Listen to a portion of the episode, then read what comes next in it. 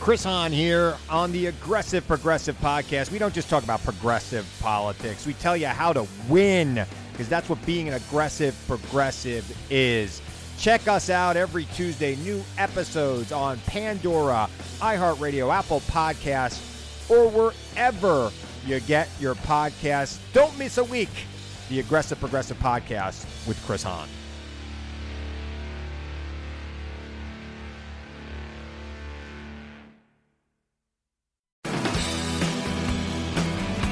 You are now listening to Bigfoot and Beyond, featuring the Lennon and McCartney of Bigfoot, though they're arguably Harrison and Starr, Cliff and Bobo. Bobo, are you there? Hey, what's up, Cliff? Hey, Bobs. How you doing today? All right. Just excited to get on the show tonight and see who you got lined up. Yeah, well, we'll get to that in a minute, man. I think that we've got a really good one, and this is a recent sighting. It's one that I've personally investigated, but, you know, I haven't talked to you in a couple of days. Have you been up to anything unusual this past weekend? Just was up at Rowan National Park. Oh, really? They're putting in a new trail that's not open to the public yet. Oh. And it's behind locked gates, and I just found it by accident. So it's been raining so much. I was up there looking for prints today, but I didn't find anything. But I didn't walk that far in it because it was a ways to get up there, and then once I got on the trail, it was super, really muddy, like just blown out. So I was figuring to give it a couple days and then go back up there. That's fantastic, because you know, like what maybe half, I would say, of these long-term witnesses or habituators or whatever we want to call them. A lot of times they build their house in a place there's never been a house, and the Bigfoot that was living in that area starts showing up. It might be the same thing with trails like that. And it's literally less than a mile from where I know a guy that built a house and had that happen. No kidding. Yeah. So, I mean, I think you found yourself a new hiking trail, because if the Bigfoot isn't clued in that, you know, people are going to be walking this, then perhaps they'll be walking it. You know, you might, that's an excellent opportunity to find some fresh prints and get some exercise at the same time. Like, you can tell where they cut it. They just cut it in this last month. You can see where they came out on quads, and then no one's walked on any of that since. And it was, the quad prints were a couple weeks old. So far, I like the looks of it. Cool. Well, you know, everywhere up there is good. It's just a matter of hitting it at the right time, right place. All right. Well, anyway, let's hop on. Let's hop in with this witness, man. I think you're going to really dig this guy. He ran across a Sasquatch while on a hike with his brother, but this past August. And at the end of September, I get a sighting report from him, you know, and so I reach out to him. It's like, oh, this is close by. It's up by Welch's and Zigzag and all that stuff, which is on Mount Hood. And, you know, I live in the foothills of Mount Hood, so it's, you know, 15, 20 minutes away. And I gave him a call. His name's Oscar. At least that's what we're going to call him. He doesn't really want his identity known, so Oscar is the name we're going to use for him. Yeah, I went out there and hiked to the spot exactly where he saw the creature. And so that's all I'm really going to tell you about it at this point. And with that, we'll just pull Oscar up and enjoy a conversation with a really cool Bigfoot witness. All right. Oscar. Yeah. You're originally from South Africa. Yeah, correct. Now, did you hear about Sasquatch or Bigfoot when you were still living over in South Africa? Yes. I've kind of always been interested in cryptids and supernatural stuff ever since I was a kid. So I've always known about Bigfoot. I mean, but not as much as I know now, obviously, but I've always known there was something called a Bigfoot. And I mean, we had documentaries and stuff on TV. And I remember my dad had this book that had myths and legends or something like that, it was called, when I was a kid. And there was actually an article about the Patterson-Gimlin film in there and about Patty. Yeah, I remember that very clearly. That wasn't there. So I've always known about it. Well, you got a hell of a crash course this past August. You're telling me, God, it's like from something you like, oh, yeah, that's pretty cool, I wonder what it'll be like, to, oh, shit, okay. That's what it is.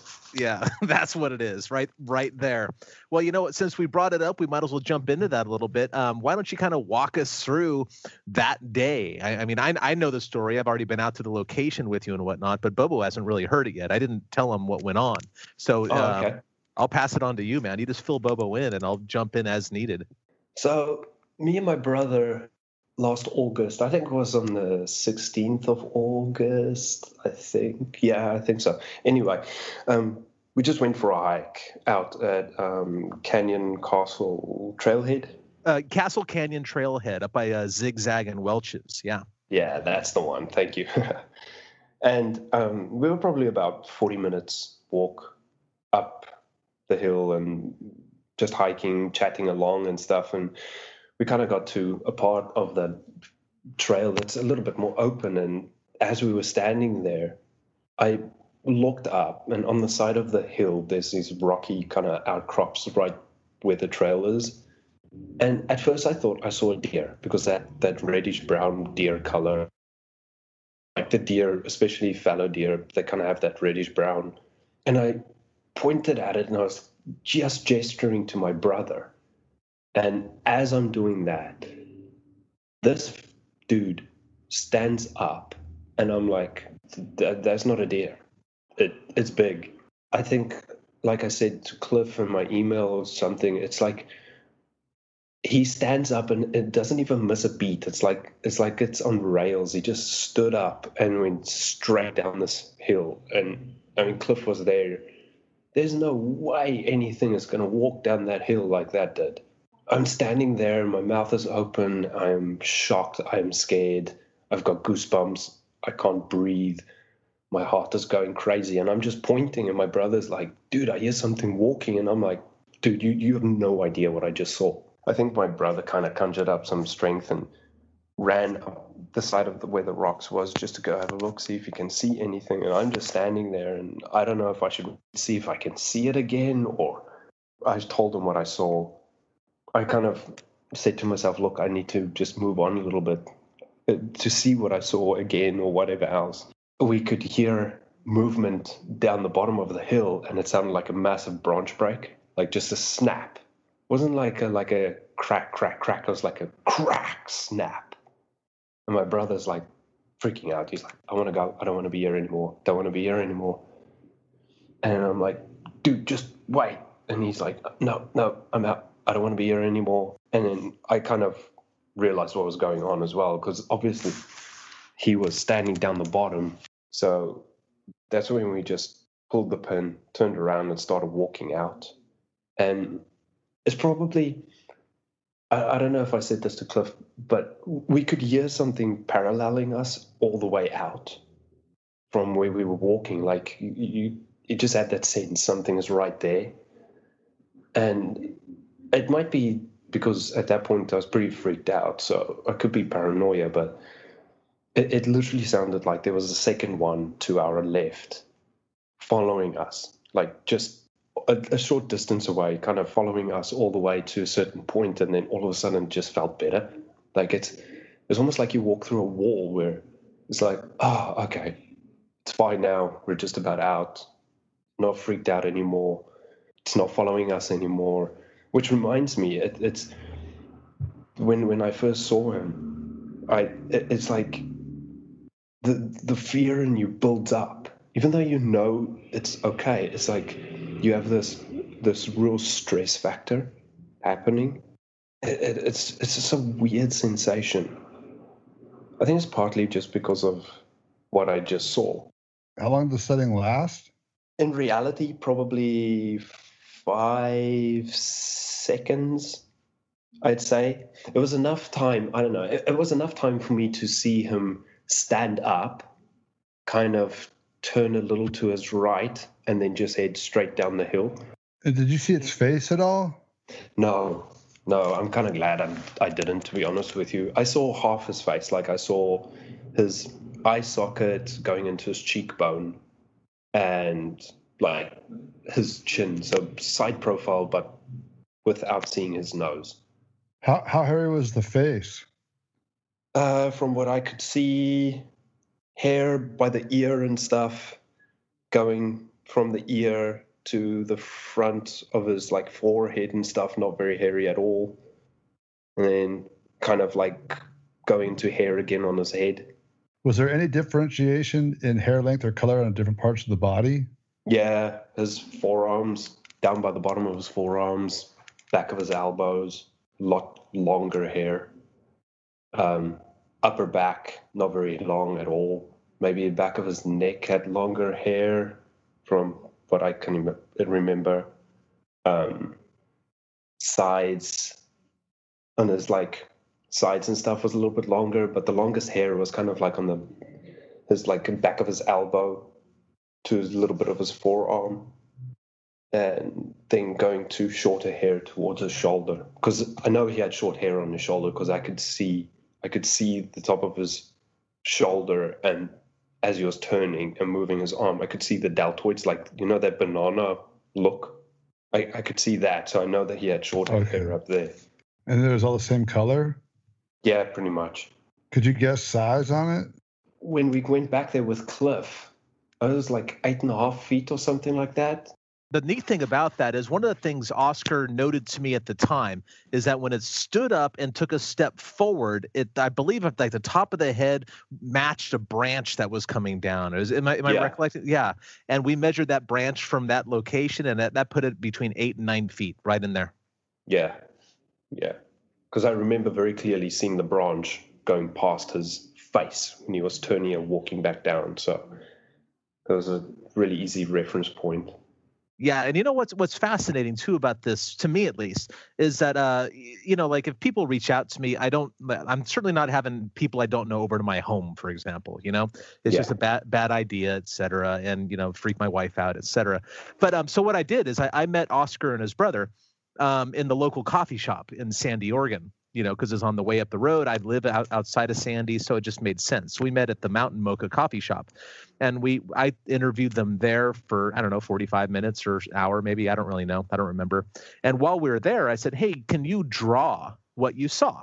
And Oscar goes, oh, yeah, sure. And sure enough, man, that guy can draw. Like, Oscar's a really good artist. And he drew what he saw before we went there. It hadn't been there since the day of the sighting, I'm assuming. No. Yeah, and so we went there together that day, but he had not been there for weeks beforehand. And the drawing is fantastic. It captures a lot of details, just proving that he has like a photographic memory, essentially. And in fact, right now, Bobo, and we can put this on our members section for the podcast. I have an email open here. I'm going to go ahead and send you 3 files right now that we can put in the members section for people to enjoy. Oscar's 2 sketches, and then a photograph that I took at the location looking at where the Sasquatch was. And Boba, when you get these, check them out. Check out the shape of the rocks. Check out the slope of the that we're looking at here. And when you look at the picture of the Bigfoot from further away, the one that Oscar drew, note that the trees that he drew are there, including the smaller tree that was partially obstructing his view of the creature.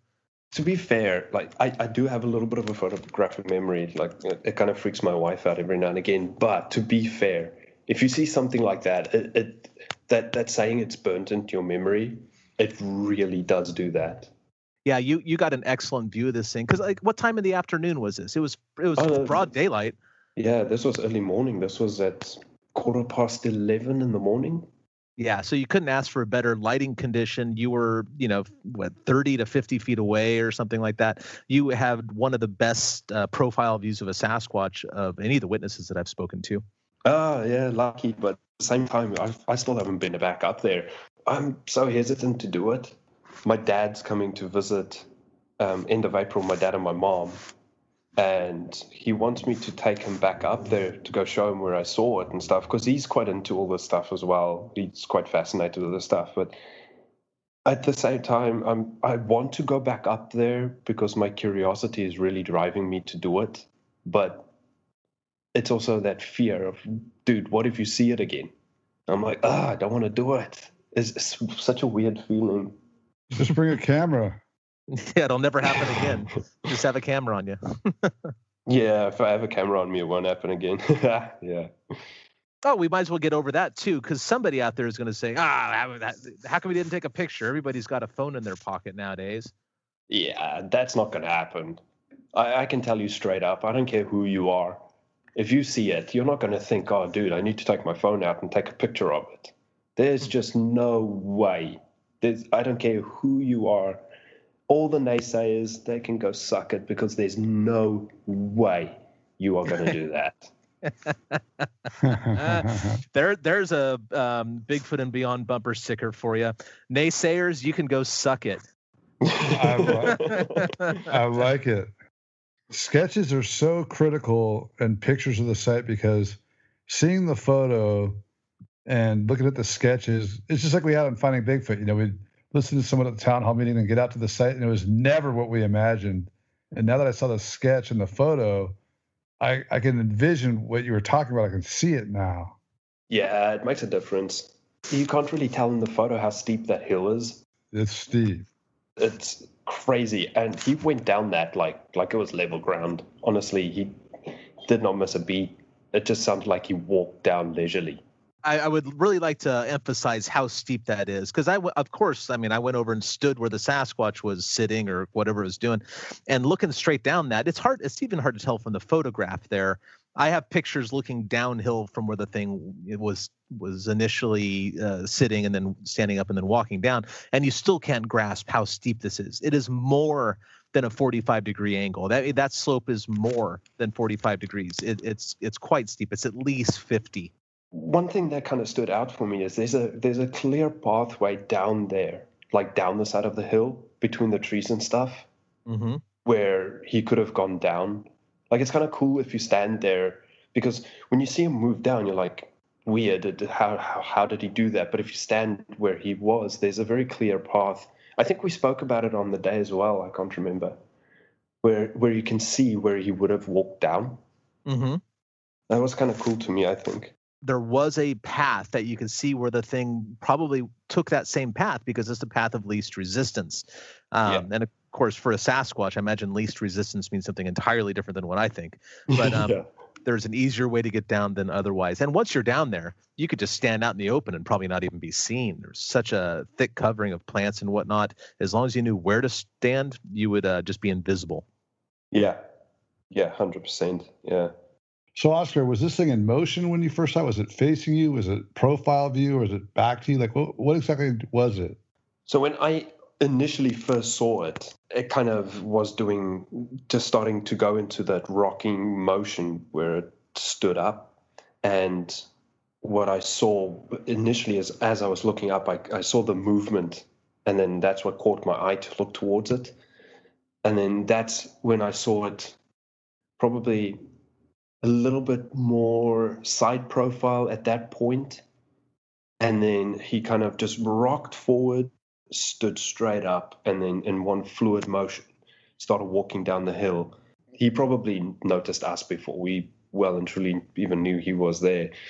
So I think that's what kind of got him moving. And then when I looked up, I just saw this mass, this reddish-brown mass, rock forward, stand up, and then just continue down the hill. How long did you hear it walk for?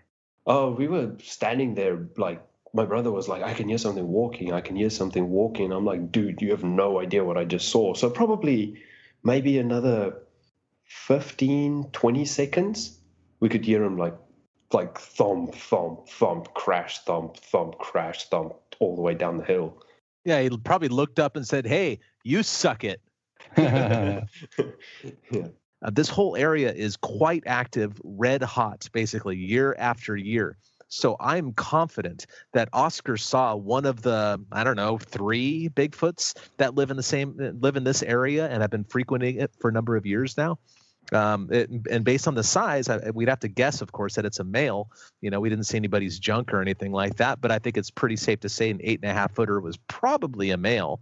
So anyway, I was fascinated by this report, and even though it had happened a month before I actually made contact with Oscar, I definitely wanted to go see this spot, because these are my Bigfoots, essentially.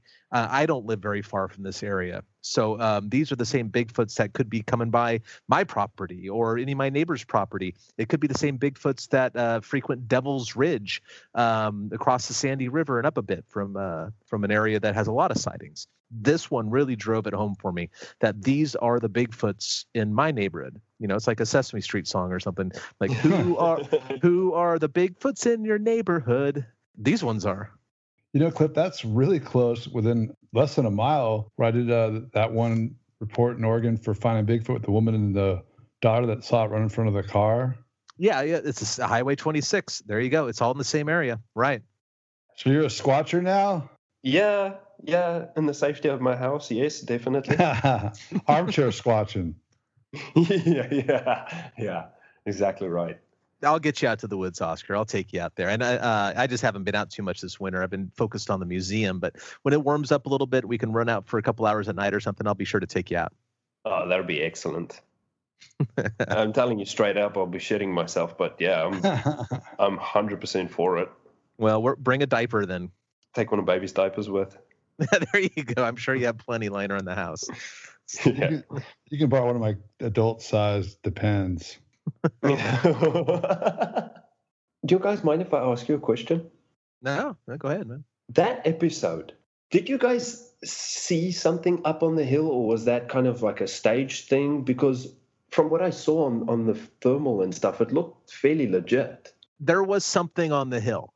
What ended up on camera was Moneymaker. You know, basically it was two. And by the way, I think this is the only Sasquatch I've ever seen. I'm inclined to think that what was on the hill was a Bigfoot.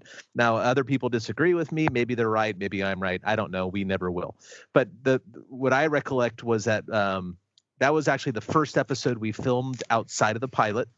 It was the first night investigation of the entire series.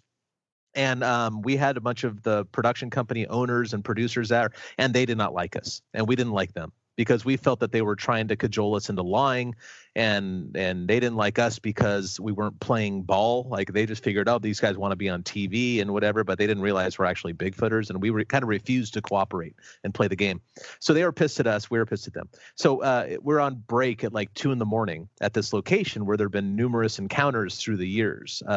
People had seen them. People had rocks thrown at them numerous times in the same quiet little river valley, right? We're on break.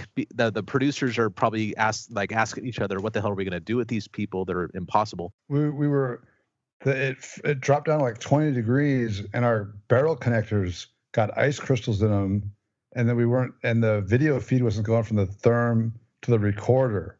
Well, the recorders were off anyway at that point. They're changing tapes and stuff. So Yeah. But I remember because when Matt did chase after it, he was all done. All the batteries were changed out, everything. All I needed to do was let the barrel connectors get connected. And I was holding on to his backpack, and he just leaned all the way forward and just started running. I couldn't hold him, and he just tore off. So like, we're on break, and then Moneymakers goes like, who's on the hill, right? And like, we're just kind of ignoring him because we're all in a bad mood. It's like 2 a.m, remember? And And like, well, no, who's on the hill? Renee, is that you? No, Matt, I'm not on the hill. Cliff, is that you on the hill? No, I'm over here, Matt. Who's on the hill? You know, and then he goes, identify yourself. Yeah. And then he goes, well, and none of us are looking at this point. And he goes, well, whoever it is that understood what I was saying in English or whatever he said, something like that, because apparently this thing had started walking from left to right. Then what Matt was seeing was either a person or a Bigfoot, a person-shaped thing on the other side of the hill, like a small ravine and a slope up. I'm guessing about 70, 80 yards away, not that far. So he could clearly see it was a person or something like that. And then this thing starts walking to Matt's right. And then when Matt yelled, identify yourself at this thing, it stopped and froze, standing on one leg, just stopped there, like for a few moments, a few seconds. I don't know. I wasn't watching it. I can't tell you how long. But my impression was of maybe 2 or 3 seconds or 5 seconds. It just stood there on one leg in mid-stride. It didn't move until Matt ran and yelled. I turned and I looked because I had a thermal imager. And what I saw was a human-shaped thing walking from left to right in a very strange gait. It like the arms reminded me. I always say the same thing because that's the best example of it. The arms reminded me of, you know how people walk through the shallow end of a pool and kind of use their arms to scoop in front of them to kind of swim themselves along. Yeah, exactly. It kind of walked like that, and then the legs from the waist down, the legs went in a circle. Like almost like it was riding a bike. So it didn't walk like a Bigfoot, like from the Patterson-Gimlin film. It walked in a very just different way that I'd never seen before nor since. And that's when I realized, holy shit, pardon me, but like, what else are you going to say when you might be looking at a Bigfoot? Like, holy shit, that might be a Bigfoot, or it's a person. And what the hell's a person doing out here? And then Matt takes off after it, and he's going after it with a thermal imager and a night vision, and it outpaces Matt, and he never sees it again. I try to go around the foot of the hill and try to flank it. I never see it again. So, I mean, maybe it was a Bigfoot. We heard one.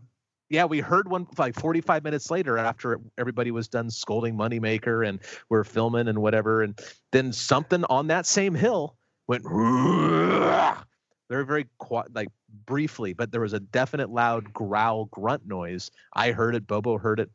And now, of course, Matt says it's not a Bigfoot because I watched the thing. I know a Bigfoot when I see it. That's not a Bigfoot.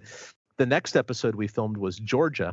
And a woman, her name escapes me. A woman saw one in the road on Thanksgiving Day, and she screeched to a halt, and the thing's right in front of the car, and it stopped on one leg, just like this other thing did 2 weeks before or a week before. It stopped and stood there on one leg and turned and then jumped into the ditch and stuff. And I was on that investigation with Matt, and Matt turns to me when she's describing this, and Matt goes, "Oh my gosh, Cliff, maybe that was a Bigfoot."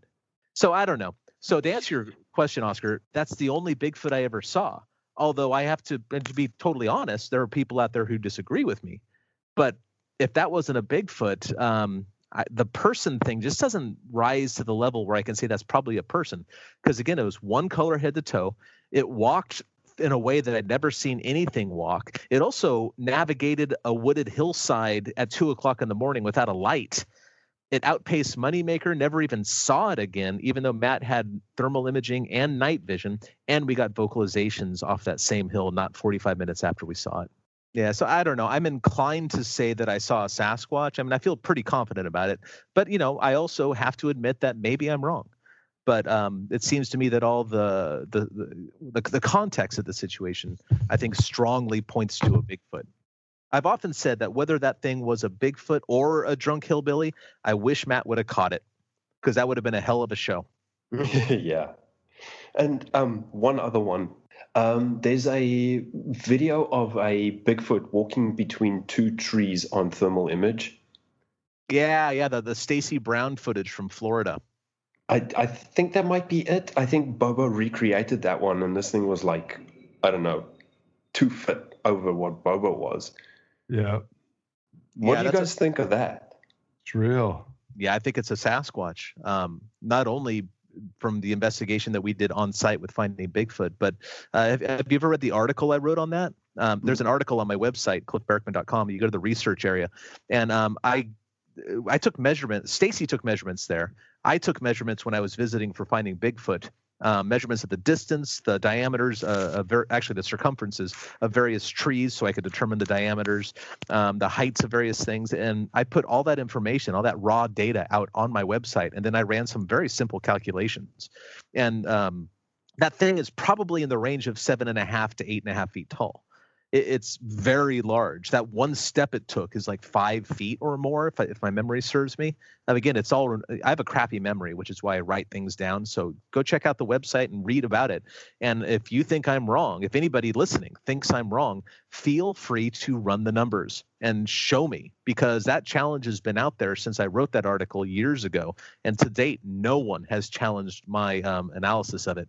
At least not with the numbers I produce. People out there saying, "Oh, he doesn't know what he's talking about," or "Oh, no, that's a person," or "No, he faked that thermal footage with somehow." A lot of naysayers out there are telling me I'm wrong, but no one's showing me I'm wrong. And I invite anybody to do that, because that's what science is about. And if you don't want to do that, and if you just want to say I'm wrong because of your gut feeling, well, then you can take Oscar's advice and go suck it. Yeah, exactly. Yeah, I think we as the Bigfoot community need to lighten up about people being wrong. Just if you're wrong, it doesn't mean you're a faker necessarily. It just means that you're wrong, and there's nothing wrong with being wrong. I'm one of those people, again, that I don't need to agree with you to either respect what you're doing or to like you as a person, Yeah, if only everybody had that sort of mentality, then I think the world would be a better place. Cool, man. All right, Oscar. Well, I think that kind of wraps it up for as far as questions and stuff, unless there's anything else you'd like to add. What I would like to add is, if you're a naysayer, why don't you just go spend some time out? Get out, get away from your computer, see the outdoors, breathe a bit of fresh air, and it might just change your opinion. Or your life. Or your life, exactly, yeah. Well, thank you guys very, very much. I really appreciate this, and I appreciate the opportunity to get my little bit of 50 cents worth out there as well. I think it's important. And it's very nice to meet you, Bobo. Yeah, you too. That's for you, Oscar. And thank you so much for your time and story. No problem. Anytime. Very happy to help you guys out. We'll go out and have another encounter so we can have you back on. I would love to. Well, fantastic. Thank you so much, Oscar. And I will talk to you soon, it sounds like. All right, Oscar, just one more thing. Welcome to the Bigfoot Witness Club. No, thank you very much. It's absolutely excellent to be here. And thank you guys for the night, and I hope you guys have a really good night. Thank you. You too. So, Bobo, how was that for a witness, man? He was pretty good, really articulate, a good artist, recollected a lot of details. Oh, yeah. And what did it for me was his sketch with the photo. Yeah. And keep in mind, he drew that sketch probably 45 minutes or more before we got on site. No, actually more than an hour before we got on that site. Because we were down in Sandy at the coffee shop, and then we had to drive all the way up the hill. We had to park. We had to walk up the hill about a half or three-quarters of a mile to the location. So he drew that from memory, even though he hadn't been there in a month. And just the details that come out in that photograph, or the drawing compared to the photograph, is astonishing. Yeah, you guys kept saying you can't tell how steep it is in the photo. I was like, oh, yeah, I can. That looks real steep. And it's like that for 150 feet down to the bottom of the canyon. I knew you'd love to have this guy on as a guest, not only because his sighting was excellent at close range, but he also has that international perspective. And frankly, he's just a cool guy. Yeah, he was really cool. All right, Bobo. All right. Well, thanks again, Cliff. And thanks for listening, everybody. And we're going to do Bobo's Fab Five Fabulous follow-ups. So I'll pick the five best questions in the comment sections, and we'll give Oscar a call back. And we'll play that for you. We'll get the answers for you. So until then, keep it squatchy.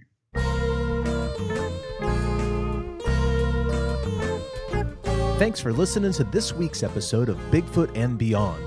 If you liked what you heard, please rate and review us on iTunes. Subscribe to Bigfoot and Beyond wherever you get your podcasts, and follow us on Facebook and Instagram at Bigfoot and Beyond Podcast.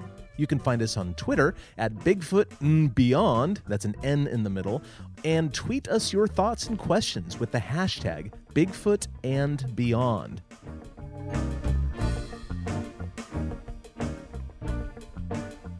You look great, man. You hitting on me, Cliff? No, I'm not hitting on you now. I'm married now. Those days are over. But I will say that, like, at the New York episode, season 2, whatever that was, you weren't fat yet, but you were still pretty big, and you just look so much better now. You know, just like thinner and trimmer and stuff. I was blossoming then. You were blossoming. Yeah, you're ready for harvest. So not quite though. Oh man, yeah, I was still surfing then, and I was like, God, I must look so much like a seal. I must be so tempted to any great white swimming by right now. Yeah, well, you looked like a seal, but later on you looked like a walrus, and now you just look like an otter. You look like an otter now. Yeah, my dad fireballs something and goes, Jesus, buddy, you look like you should be floating on a slab of sea ice up in the Arctic or something. Right. You know, all big and red. Capillaries expanding in the surface of your skin. No, but you look great, man. You look great.